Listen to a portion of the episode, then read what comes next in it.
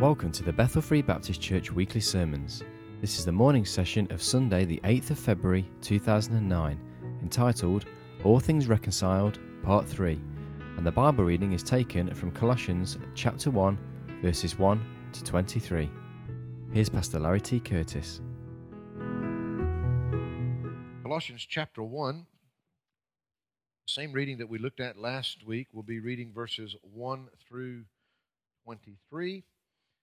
Now I invite you to stand with me to honor the reading of God's holy word, beginning in Colossians chapter 1 and verse 1. Paul, an apostle of Jesus Christ by the will of God, and Timotheus, our brother, to the saints and faithful brethren in Christ which are at Colossae, grace be unto you and peace from God our Father and the Lord Jesus Christ.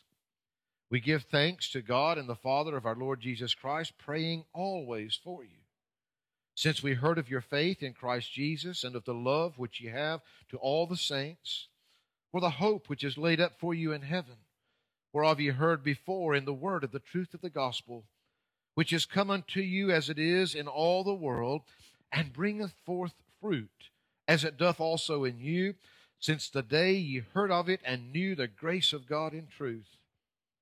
As ye also learned of Epaphras, our dear fellow servant, who is for you a faithful minister of Christ, who also declared unto us your love in the Spirit. For this cause we also, since the day we heard of it, do not cease to pray for you and to desire that you might be filled with the knowledge of His will in all wisdom and spiritual understanding, that you might walk worthy of the Lord unto all pleasing, being fruitful in every good work and increasing in the knowledge of God strengthened with all might, according to his glorious power, unto all patience and long suffering with joyfulness, giving thanks unto the Father, which hath made us meet to be partakers of the inheritance of the saints in light, who hath delivered us from the power of darkness, and hath translated us into the kingdom of his dear Son, in whom we have redemption through his blood even the forgiveness of sins, who is the image of the invisible God, the firstborn of every creature. For by him were all things created that are in heaven and that are in earth, visible and invisible, whether they be thrones or dominions or principalities or powers, all things were created by him and for him. He is before all things, and by him all things consist. He is the head of the body, the church, who is the beginning, the firstborn from the dead, and in all things he might have the preeminence. For it pleased the Father that in him should all fullness dwell. And having made peace through the blood of his cross, by him to reconcile all things unto himself. By him, I say, whether they be things in earth or things in heaven, and you that were sometime alienated and enemies in your mind by wicked works, yet now hath he reconciled in the body of his flesh through death, to present you holy and unblameable and unreprovable in his sight. If you continue in the faith, grounded and settled, and be not moved away from the hope of the gospel, which ye have heard and which was preached to every creature which is under heaven whereof I, Paul, am made a minister. Father, we thank you again. We thank you for today. We thank you now as we look into your word. And Father, we pray once again that through the power of your Spirit, you might anoint, you might speak to our hearts. Please, Lord, may our hearts be open, receptive, responsive to all that you have for us. In Christ's name we pray. Amen and amen.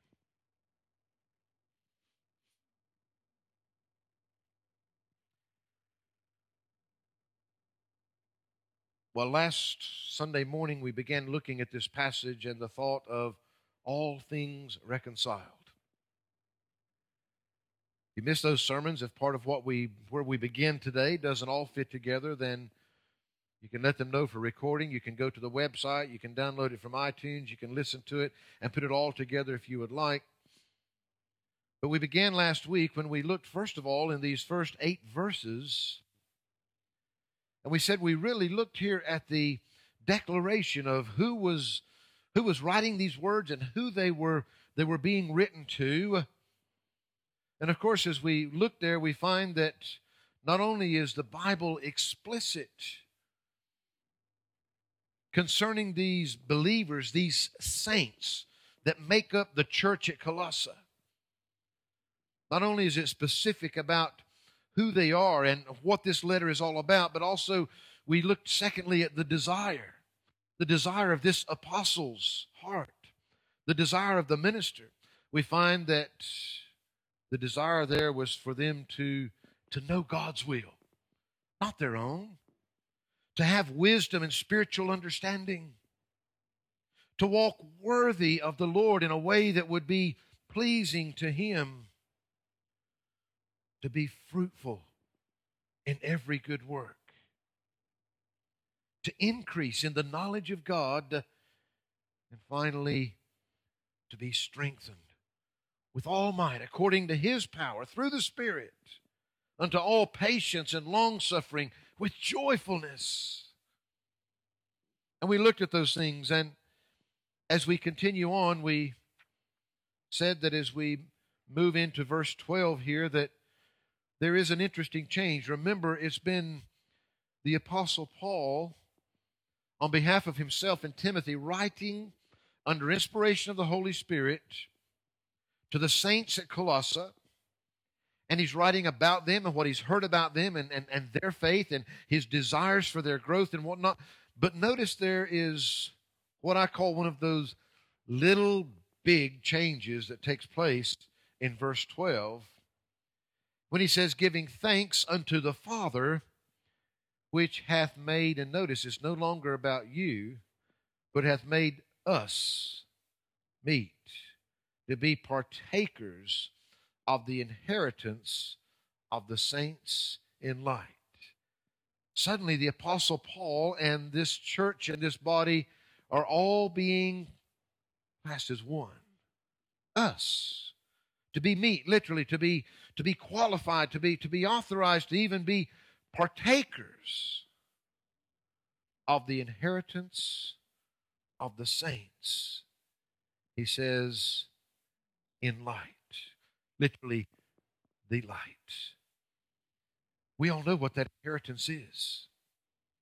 We've talked about it many, many times. We know that this world is not our home. As a matter of fact, we, we find that, that times, you know, we're, we're spoken of as, as aliens, as, as, as foreigners. We thank God that we have an inheritance that is prepared for us in a place where there is no sin, there is no curse, there is no corruption.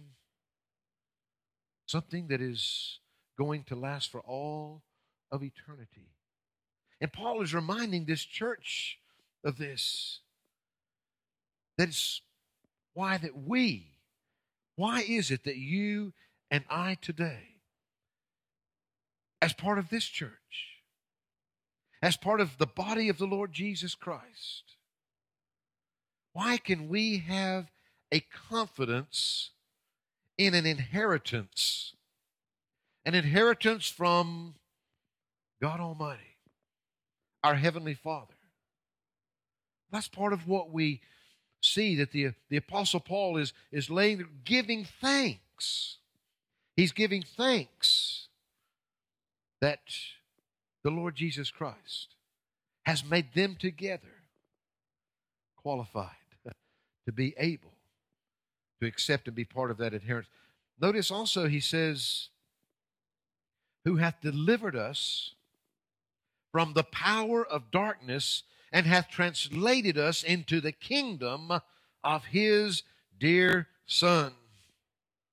He has delivered us. If you're here today, and if you are a child of God, if you know the Lord Jesus Christ as your Lord and Savior, you can remember every one of us here, there was a time when we were in darkness We didn't know Jesus Christ. Or we may have heard of the name, we may have, have, have heard of the person, but we didn't know him. We didn't know him as our Lord and as our Savior. We were all walking around in darkness. One day, one day, as we saw last week and as we continue to see here through the light, the light of the glorious gospel, we saw Jesus Christ for who he was for the first time. The problem is when we're in that darkness, we have no eyesight.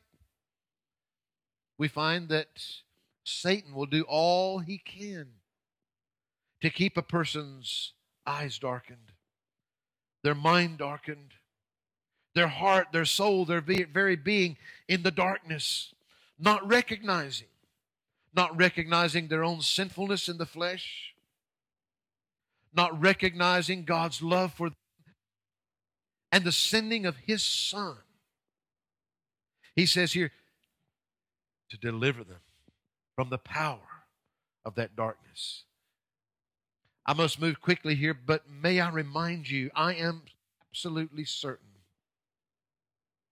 that you, as I, received those comments and those questions many times from people. Why? If God is such a loving God, why all this pain? Why all this turmoil? Because this world is in darkness, folks. It is Satan that is the prince and the power of the air of this world. There is a day coming when Jesus Christ Himself will set up His new kingdom. And during that millennial kingdom, this world will be like God planned it to be, and Jesus Christ will rule from that throne. But you and I today, we live in a world that is in darkness. But I want you to notice the next words. He says here that He not only delivered us from the power of darkness, literally the power of Satan himself, but he's translated us into the kingdom of his dear son, literally the son of his love. You see, it's one thing to take us out of the darkness, which can only come through the power of the Holy Spirit, through the gospel of the Lord Jesus Christ. It's vital. We cannot release anyone from that darkness. We can have all the desire in the world, but it's only God working through us in His power, through His Word, that a life can be changed.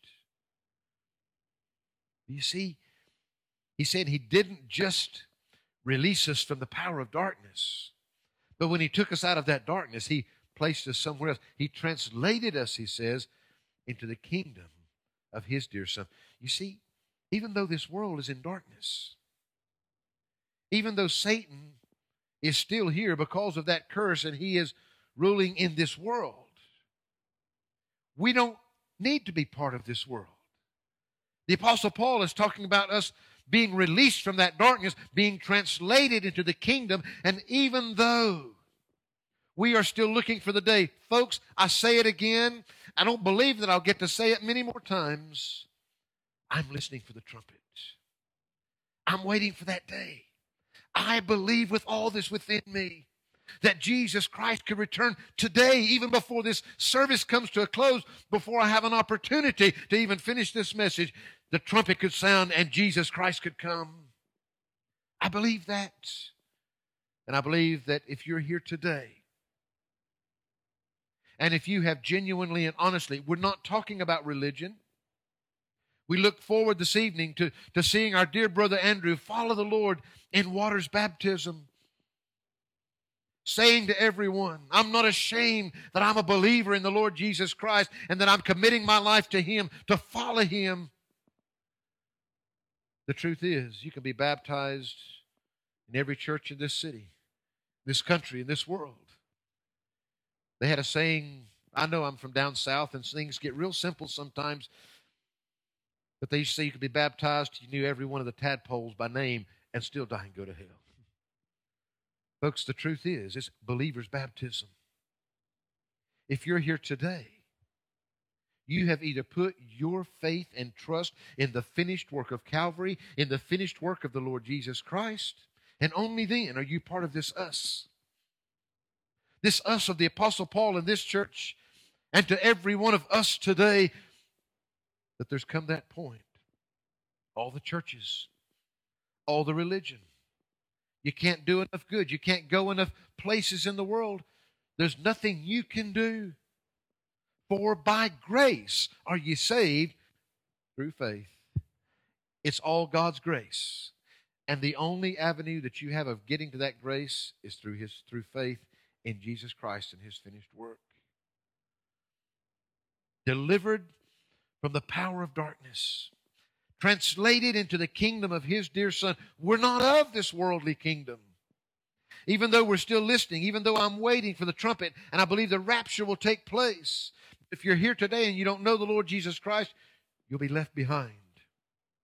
You'll be left behind. And yes, I believe the Bible is literal. I believe that it says what it means. While we are at the marriage supper of the Lamb, there will be seven years of tribulation upon this earth. But then we will return with our Lord, and his kingdom will be set up. For a thousand years upon this earth, he will rule and reign, and we will be with him we find that the Apostle Paul is speaking of us. Us that have put our faith and trust in Jesus Christ, wholly and completely. Wow. We've been qualified because of Christ, because of what He did for us. We've been qualified to be partakers in the inheritance of saints, not for this world, only for the saints. Because he delivered us from that power of darkness that Satan had upon us, that sin had upon us, even our own flesh. And he's translated us into the kingdom of his dear son. That's why we're foreigners. That's why we're aliens. We're part of his kingdom already, right now, his spiritual kingdom. A kingdom that will be physical, that will be seen upon this earth at one time. But I want you to notice here, he goes into verse 14. We find that he moves from talking about them and who they are and his desires for them to talking about us, he and all those that are included. Why are they all included? because he moves from the description to the divine. Notice he says here in verse 14, because he finished with verse 13, translated us into the kingdom of his dear Son, Jesus Christ's kingdom. Notice, in whom, that's pointing back to the Jesus, the Son, in whom we have redemption through his blood, even the forgiveness of sin why can we have confidence in an inheritance? Why can we be part of all that today? Because we have been delivered from the power of darkness. We've been translated into the kingdom of His dear Son, and it's in Him, in His, the one whose kingdom we now belong to. It's in Him that we have our redemption. Remember that word redemption? We sang that opening hymn this morning, Redeemed, how I love to proclaim it. And it gives us the picture, which was very real in these days, of the slave in the slave market that's there upon the block. The truth is, is that each and every one of us, this is what he's talking, being delivered from the power of darkness. We were slaves to sin. But Jesus Christ redeemed us. The only way that that slave could be released from the slave market was for somebody to be willing to pay the required price to release him. Jesus Christ. We sing that great song. Jesus paid it all. All to him I owe. Jesus, in whom we have redemption through his blood. You know, that was the only price that was sufficient. Without the shedding of blood is no remission. There is no other way. People try. And I mean, I have met some of the finest people that I've ever met with some of the finest intentions in the world. They have such fantastic moral character. They're so generous, they're so loving, they're so kind. But, folks, if they have not been redeemed by the blood of the Lamb, they're still in the slave market. They're still trapped by the darkness, enslaved by the darkness, in whom we have redemption through his blood, even the forgiveness of sin. You know, we never really fully relate to that word like God does, do we? We say we forgive, but we keep holding all these little things in our mind. We keep remembering them.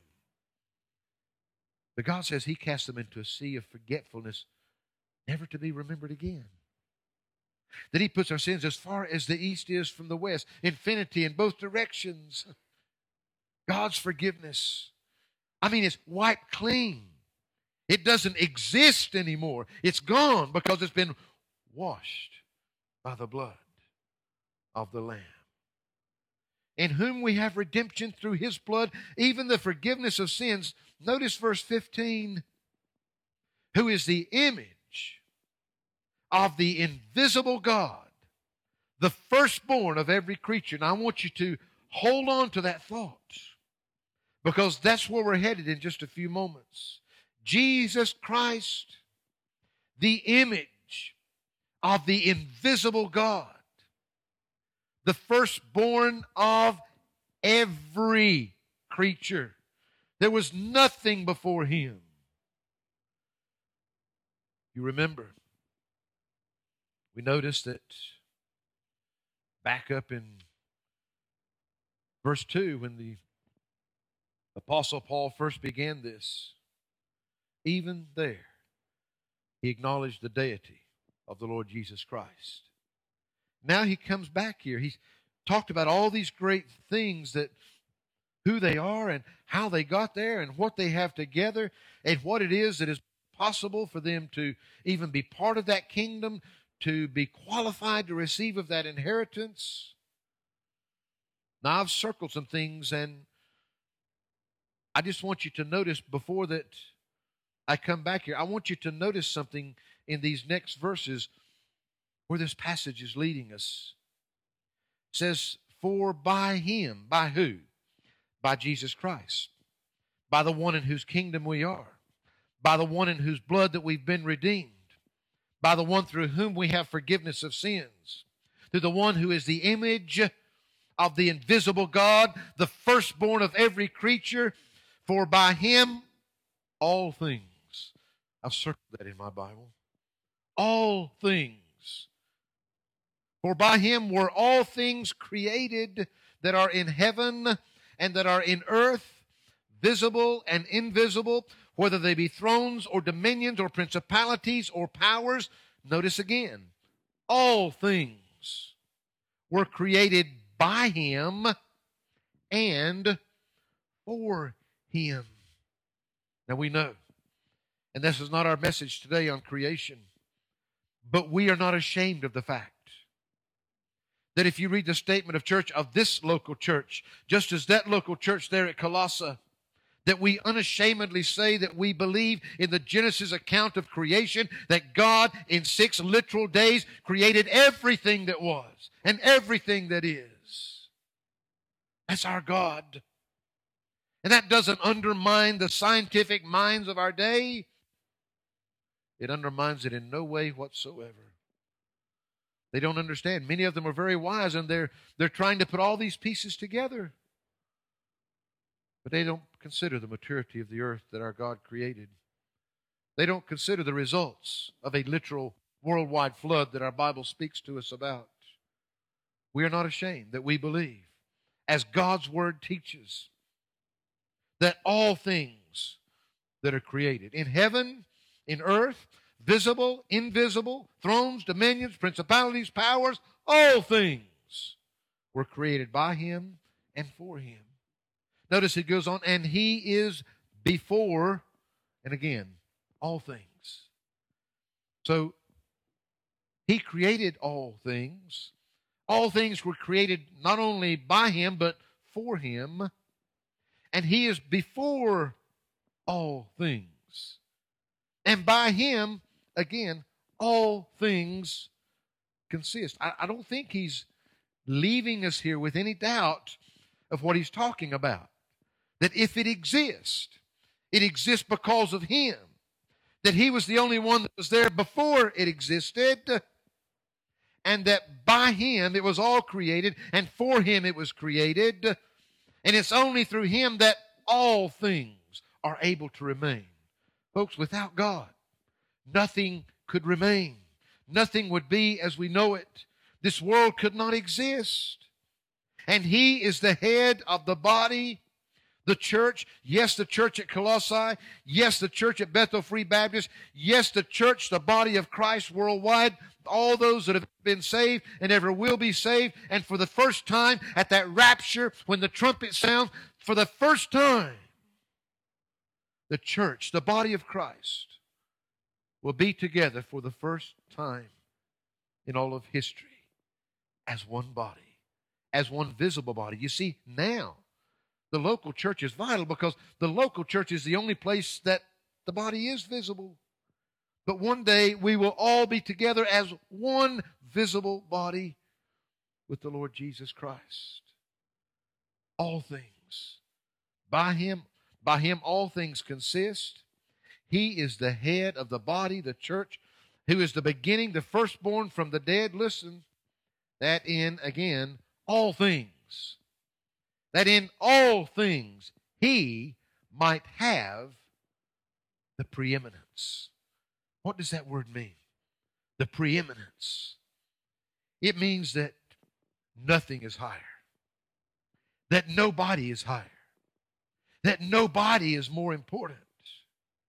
Jesus Christ, He's the one that has the preeminent place, that in all things he might have the preeminence. Notice it says, For it pleased the Father that in him should all fullness dwell. That in who? That in Jesus Christ. You see, we're talking about the Godhead. Some some people they get they get really down on this thing of trying to understand a, a triune God. How can there be one God and yet Him be in three persons? Well, that triuneness, that divinity is what God is talking about here.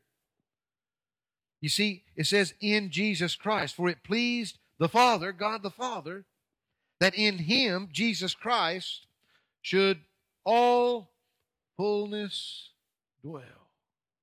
The totality of all that God is, of His power, of His attributes, the complete fullness of divine essence. It's all there in Jesus Christ.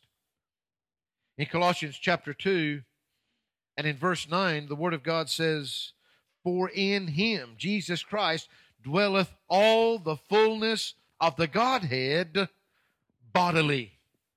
In his body, Jesus Christ came in a body, but in him dwelt all the fullness of the Godhead. We find that in 1 Timothy chapter 3 and verse 16. The Word of God says, And without controversy, great is the mystery of godliness.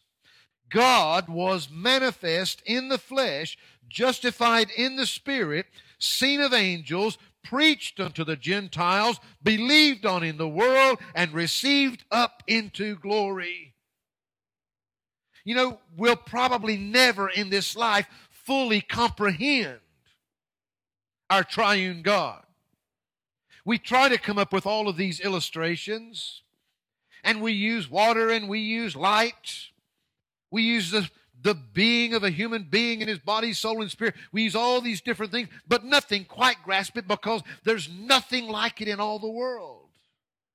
Anything that you compare it to, you're comparing it to a lesser, so you can never fully see its fullness. Jesus Christ was all God. What's the saying? Confession is good for the soul. I admit I got stuck this week. I had a flat tire.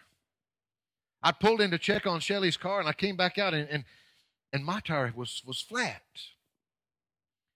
Well, the garage where I was at didn't do flats. I tried to get my spare out from under it, and the spare wouldn't come down. The cord came down, but the spare was stuck in place. So I said, pump as much air as you can get in that thing without it blowing up so I can make it up the road to where there's a tire place. And he puts about 60 pounds of air in my tire, and I hit up the road, and the first place was, was the quick save up the road. He says, Well, we can look at it, but it's going to be about 45 minutes to an hour before we can get to it. And that's where the bad thing came in. I sat down, and, and, and as I sat down there in the waiting area, I began to read a watchtower. There was a watchtower laying there. And you know, I hadn't I hadn't seen a watch. I thought I'm I'm going to just see what they've got in here. And I read all kinds of interesting things. I had quite a, quite a bit of time to, to read there, and I come out prepared with any of my own reading material. But you know, one of the things that's often, often there is their attack against the Trinity. Now, you know, the truth is, I say this with all my heart. I love Jehovah's Witnesses. I love Mormons. I love, I love any of those, even when they're, when they're in the far out religions. The truth is, I won't lie to them and pretend that they're okay I don't slam the door in their face when they come to my door. I try to talk to them. I try to witness to them. I try to be the light to them.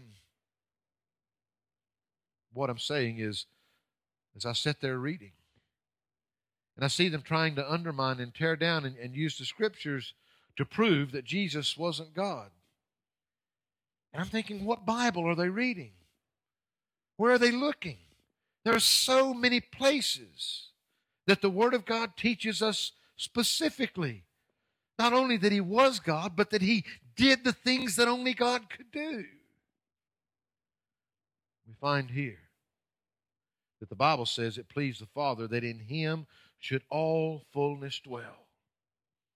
In Jesus Christ. You know that word dwell means to have a permanent abiding place. It wasn't something that was just put on him temporarily. Wasn't something that was just part of him when he took on his body. No, he's always. You can't have God and have part of him. You can't take away the Spirit. You can't take away the Son. You can't take away the Father and still have God. It is God in all of his fullness. That mystery of godliness that the Bible speaks about. But you know, it brings such a comfort to us as believers the Bible speaks of the, the fullness of wisdom, the fullness of grace, the fullness of joy, the fullness of mercy, all of these things. It's all ours in Jesus Christ, and He alone. Christ exalted in His preeminence, in His supremacy, the fullness of God. And of course, we see it. Notice in verse 20, the next verse, and having made peace through the blood of his cross, by him, to reconcile all things unto himself. By him, I say, whether they be things in earth or things in heaven. Now I've circled this again. And it's this verse where you've seen on the screen behind you a portion of that verse for the last three services. The title that I've tried to focus this on is this is what all of this is pointing to.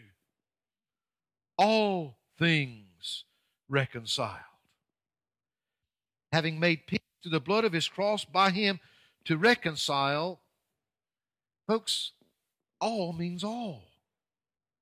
You know, we, we can't somehow take away from that as we as we want it reconciling all things. And notice it says, unto himself. By him, I say, whether they be things in earth or things in heaven. Suddenly, you, you find as you go through here, that suddenly as, as this passage is begin to speak of the divinity, it gets a, a real challenge in trying to separate the Father from the Son because you can't. You know, we were alienated from God. but we've been reconciled to God. But we've been reconciled to the Lord Jesus Christ, and all the work's been done by the Lord Jesus Christ. We signed it. It pleased the Father, he said in verse 19. It pleased the Father. We got to recognize that this is God's purpose, that it's his, his passion. It is not his will that any should perish. How do we describe it? We see it taught, but somehow it's not easy for our minds to, to picture it. You see, it's not that God loves you or loves any of us because that Jesus Christ died for you. The truth is is that Jesus Christ died because he loves you.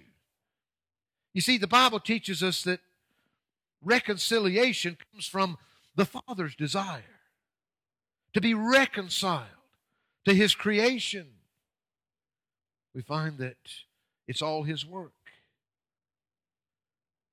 What is God reconciling when He says all things? Well, thank God, first of all, that I'm part of all things. I'm part of His creation, praise God. But you know, what gets even maybe more difficult, even for we as believers sometimes, is that as we look around, we, we can maybe get to the point to where we can grasp us as a human being being reconciled to God, but then we see this world that we live in and all that's taking place around us. He didn't say some things. I'm talking about all things. There is coming a day when all things, all the institutions, all the things that you see around you in this world, the things that we see that are the most ungodly, you see, the truth is there's coming a day when there won't be anything ungodly in this world anymore. There won't be any sinful institutions. Every soul, every heart has that opportunity right now. You say, well, what about the people that are lost? That are people that are not Christians? Well, I'm saying that they have the opportunity right now, just as you and I, while this kingdom of darkness is still here, they have the same opportunity to be reconciled to God through the work of the Lord Jesus Christ, to be delivered from the power of darkness, to be translated into His kingdom, the kingdom of light. We can be part of that kingdom right now because one day, mark it down, folks, all that is not part of His kingdom will be destroyed. It will be done away with and it's his kingdom that will survive. All things. The Bible teaches there's coming a day when every knee shall bow and every tongue will confess that Jesus Christ is Lord. The truth is, they will know who he is even before their end comes. There's so many passages I can't let you off in going through and speaking of reconciliation without at least once taking you to Romans chapter 8. And in Romans chapter 8, I want to remind you, picking up in verse 18, he says, For I reckon that the sufferings of this present time are not worthy to be compared with the glory which shall be revealed in us. For the earnest expectation of the creature waiteth for the manifestation of the sons of God. For the creature was made subject to vanity, not willingly, but by reason of him who hath subjected the same in hope. Because the creature itself also shall be delivered from the bondage of corruption into the glorious liberty of the children of God. For we know that the whole creation groaneth and travaileth in pain together until now. Not only they, but ourselves also, which have the first fruits of the Spirit. Even we ourselves groan within ourselves, waiting for the adoption to wit the redemption of the body. You see, we've already been redeemed. Our souls have been redeemed. But we're still looking for that day when our bodies will be redeemed. He says, But if we hope for that we see not, then do we with patience wait for it. You see, we have so much to look forward to. We have already been redeemed. We have already, as His children, been reconciled, been placed into the place to, to get part of His inheritance. I wish I had time. Just turn and read Revelation chapter 20 through 22 in your own time. Read. We know the end of the story. We know how it all turns out. How is God reconciling all things? You see, there in Romans, even creation itself. Remember, when Adam sinned in the garden, the curse didn't come just upon Adam and Eve, but upon all of creation.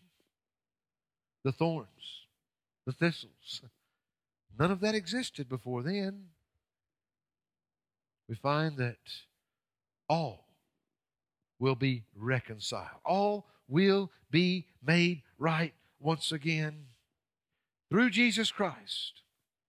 All of it through divine, uh, divine effort, I should say, at tremendous cost. The blood of Jesus Christ Himself, who willingly poured out that sacrifice. Yes, facing all of the pain and the shame and all that went to it as they nailed him to that cross. Taking the place that he couldn't have been degraded any lower in leaving this earth, taking the place of preeminence, the Most High. There is no higher position. Is Christ today, is he preeminent in your life? I mean, honestly, does he have the number one place? Nothing, nothing more important than him. Nothing that you're more desirous to not only have that fellowship with him, but to give absolute control of your life. Does Christ, you see, there is no question. God the Father has made him preeminent. He is in the highest position. But does he have that position in your life today? First of all, do you know? do you know that you're part of the us? Because every one of us have either been in that place of darkness or you're still there. You're not alone. We all know. Have you been reconciled to God? All the work that He's done, everything that He's done, He's done for you is Christ all in all in your life today? Are we forgiven? Do you know that you've resigned yourself to this world and the pleasures of this world and want to follow in obedience to God? You see, somehow the devil, even as Christians, he can keep playing on these minds and he can make you think that you've got to have this in your life and you've got to have that in your life and that this is what's going to make you happy and that's what's going to bring you real joy and peace. I say to you, and I will stand before God and give an account one day of every word that I speak from this pulpit. I say to you today, there is no place in the world to know the peace and joy that God can give.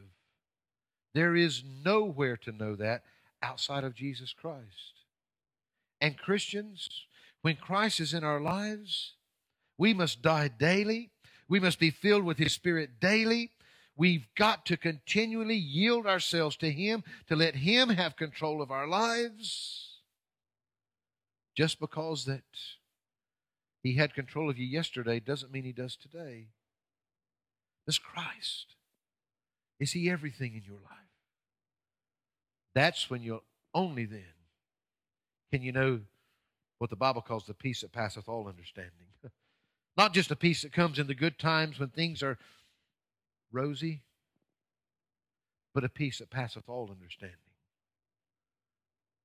A joy that is unspeakable and full of glory, the Bible says. when was the last time that you were so happy that you couldn't even talk about it, that you couldn't even explain it, that you didn't have the words for it? A joy that is unspeakable. That's not saying that when you become a Christian, life becomes perfect. Yes, there are battles. Sometimes there's some deep, dark valleys to go through. We are still in a sin cursed world. But you know, we don't have to fear any of those things. We don't have to fear Satan. We don't have to fear what he can do to us.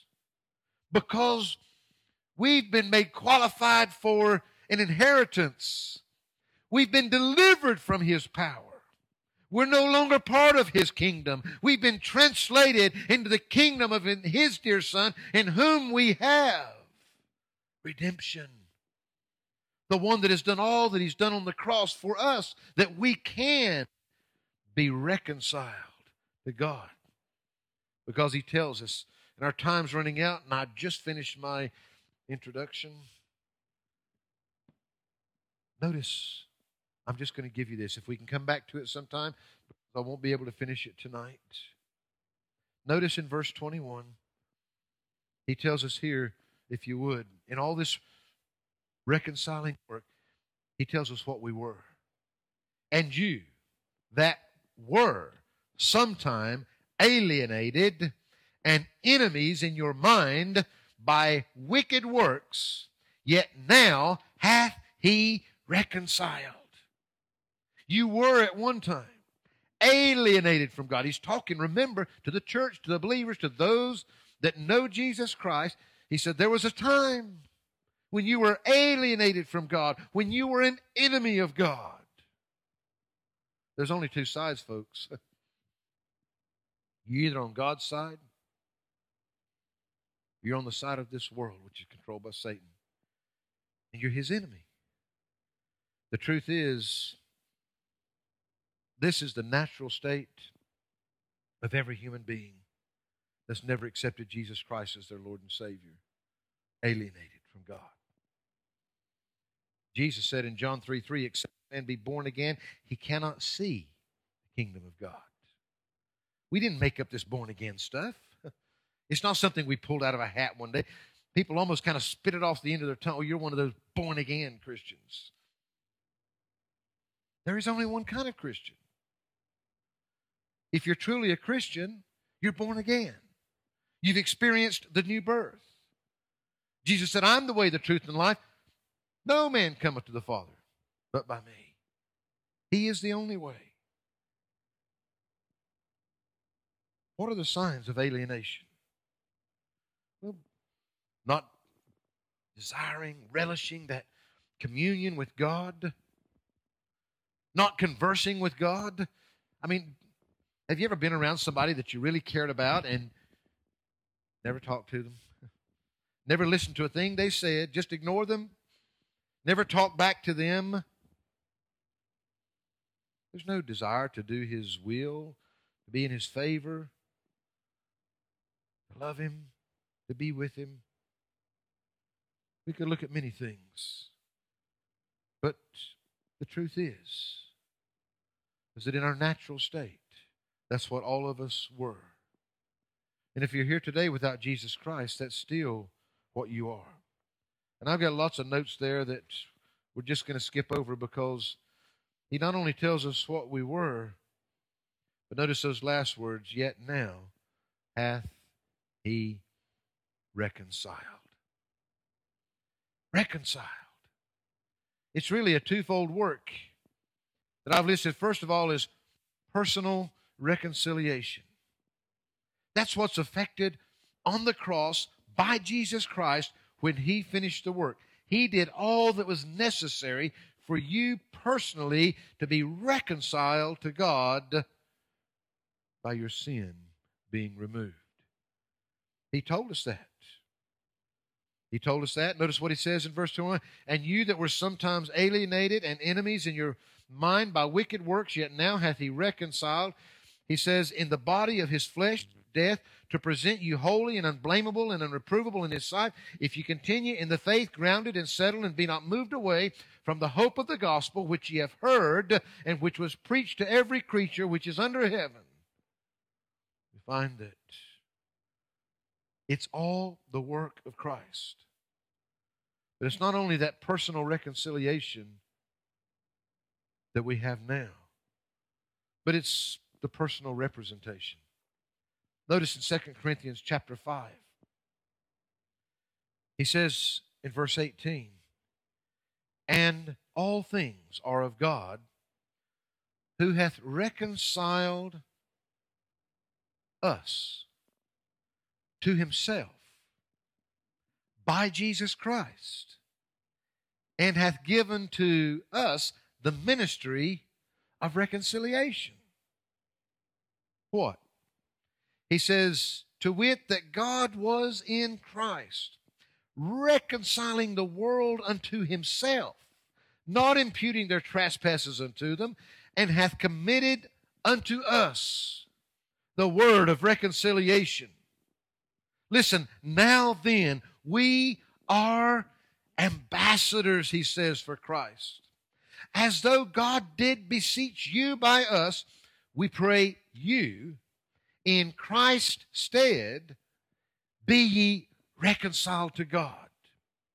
For he hath made him to be sin for us, him who knew no sin, that we who had all the sin might be made the righteousness of God in him. Folks, that ought to make you shout from within. That ought to give you such joy just to, to stop and think about. You see, you were alienated. You were an enemy of God. But through the work of Jesus Christ, Jesus Christ Himself has reconciled you. He did all the work to do it. And now, you are an ambassador, a representative of Jesus Christ to this world that others might be reconciled. What great privilege. How did we get from, from darkness, sin, to being a personal representative of the Lord Jesus Christ Himself by God's grace? You see, there's really two obstacles God's holiness and man's sinfulness. God's holiness and man's sinfulness. Jesus took care of the first one on the cross of Calvary. And the second obstacle is removed by God through the work of the Holy Spirit on the heart itself. We wouldn't do it for ourselves, but God can and God will. There are many things we could say there, but this work of reconciliation, he shows us what we were and what we are, and praise God, what we shall be. It's not the end yet. what we shall be. It goes back to that inheritance that we talked about before. Notice he says, in the body of this of his flesh through death, to present you holy and unblameable and unreprovable in his sight. Now, I'm going to tell you, I can't even imagine that. I can't imagine me being in that state. I can't imagine God even wanting to love me, let alone me ever being able to be in a state that I could be described as holy and unblameable and unreprovable because I fail Him so miserably. But thank God that's what we've got to look forward to. There is coming that day. The condition in which you, as a child of God, will be presented is one of holiness, one of unblameable, or literally, you know, It's talking about being without blemish, unreprovable. nobody, nobody can stand up and point their finger. We find that the condition in which you must meet, we've seen it clearly, folks. It all happens when a truth is believed. It's called the gospel. You and only you can believe that in your heart. People can present it to you, but you will respond to it. A confidence to be maintained, which is your faith. If ye continue in the faith, grounded and settled, and be not moved away from the hope of the gospel, which ye have heard and which was preached to every creature which is under heaven. A truth to be believed, a confidence to be maintained, an expectation to be cherished. That hope. We have a hope that the world doesn't have. The gospel, faith, hope. Now, this verse here, and I'm finished. This verse is not talking about holding on and holding out in order to be saved. It's talking about the evidence that will be in your life as a saved person. You see, our steadfastness in Christ is evidence that reconciliation really did take place. Our assurance of reconciliation, our hope that we have of that final perfection, it's all bound up in the glorious gospel of Jesus Christ. It's a privilege to be a Christian. And it's a privilege that's offered to each one here today. All things reconciled. Everything. But the real, real clincher have you been reconciled? Are you reconciled to God today? You see, if you haven't, then I want to invite you right now. Has, has God spoken to you? It's not this preacher that can make a difference. It's not our church that can make a difference as much as we love you and would like to see you come to know Christ. It is only Christ that can make the difference in your life. Christianity is not about a bunch of religious things. It's about a person, Jesus Christ Himself, and you having a personal relationship. And the truth is, you were enslaved in the darkness of this world. But He's the one that's come and reconciled you to God. He delivered you out of that darkness, and He translated you into His dear kingdom. And He allows you to have the promise of an inheritance that will be yours for all of eternity. You find that all things one day will be reconciled. But the problem is, there is coming a day, God's Spirit does not always strive with man. There's coming a day when every human being will acknowledge Jesus Christ for who he is. But if that is the great white throne of judgment, it'll be too late for the reconciling work then. It's only a work of judgment. I'm not saying that. I'm just saying God loves you. It's not God's desire. By God's grace, you're here today. If you're unsaved, may I ask you, even as we sing this final hymn, we call it a hymn of invitation because we're inviting you to put your faith and trust in Jesus Christ as we have. If you've got questions, if you want to come We'll be happy to take you aside and, and talk to you and go through it with you. If you'd like someone to pray with you, if you just want to talk to someone, we can't change your life, but Jesus Christ can. And He's who we want to invite you to come to today. And Christians, oh, as we've looked at these passages, I said to you last Sunday, it amazes me. You can read passages all your life, and yet as I as I look back at these verses again, it's so exciting to be reminded of just how much God has loved us and what God has done in our lives and the way that He's accomplished it. We can have a confidence today. We do have a hope that is beyond this world. We need to remain steadfast. We need to be unmovable. even in the midst of all of the turmoil around us, the sin around us, and yes, even the economic crisis.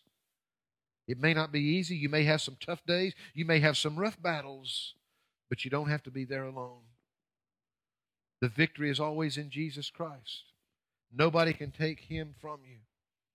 We're going to sing for our closing hymn. You're looking in your hymnals, it's number 12. Really beautiful words to, to this old hymn which simply says there's room at the cross for you. Though millions have come, there's still room for you. And that's what we want this morning to invite you to come to that cross. And as we stand and as we sing together, and as we sing from our hearts, you need to come, you come. If you'd like to speak to us following the service, that's great too. But listen to the words of this song, they're so true as we sing.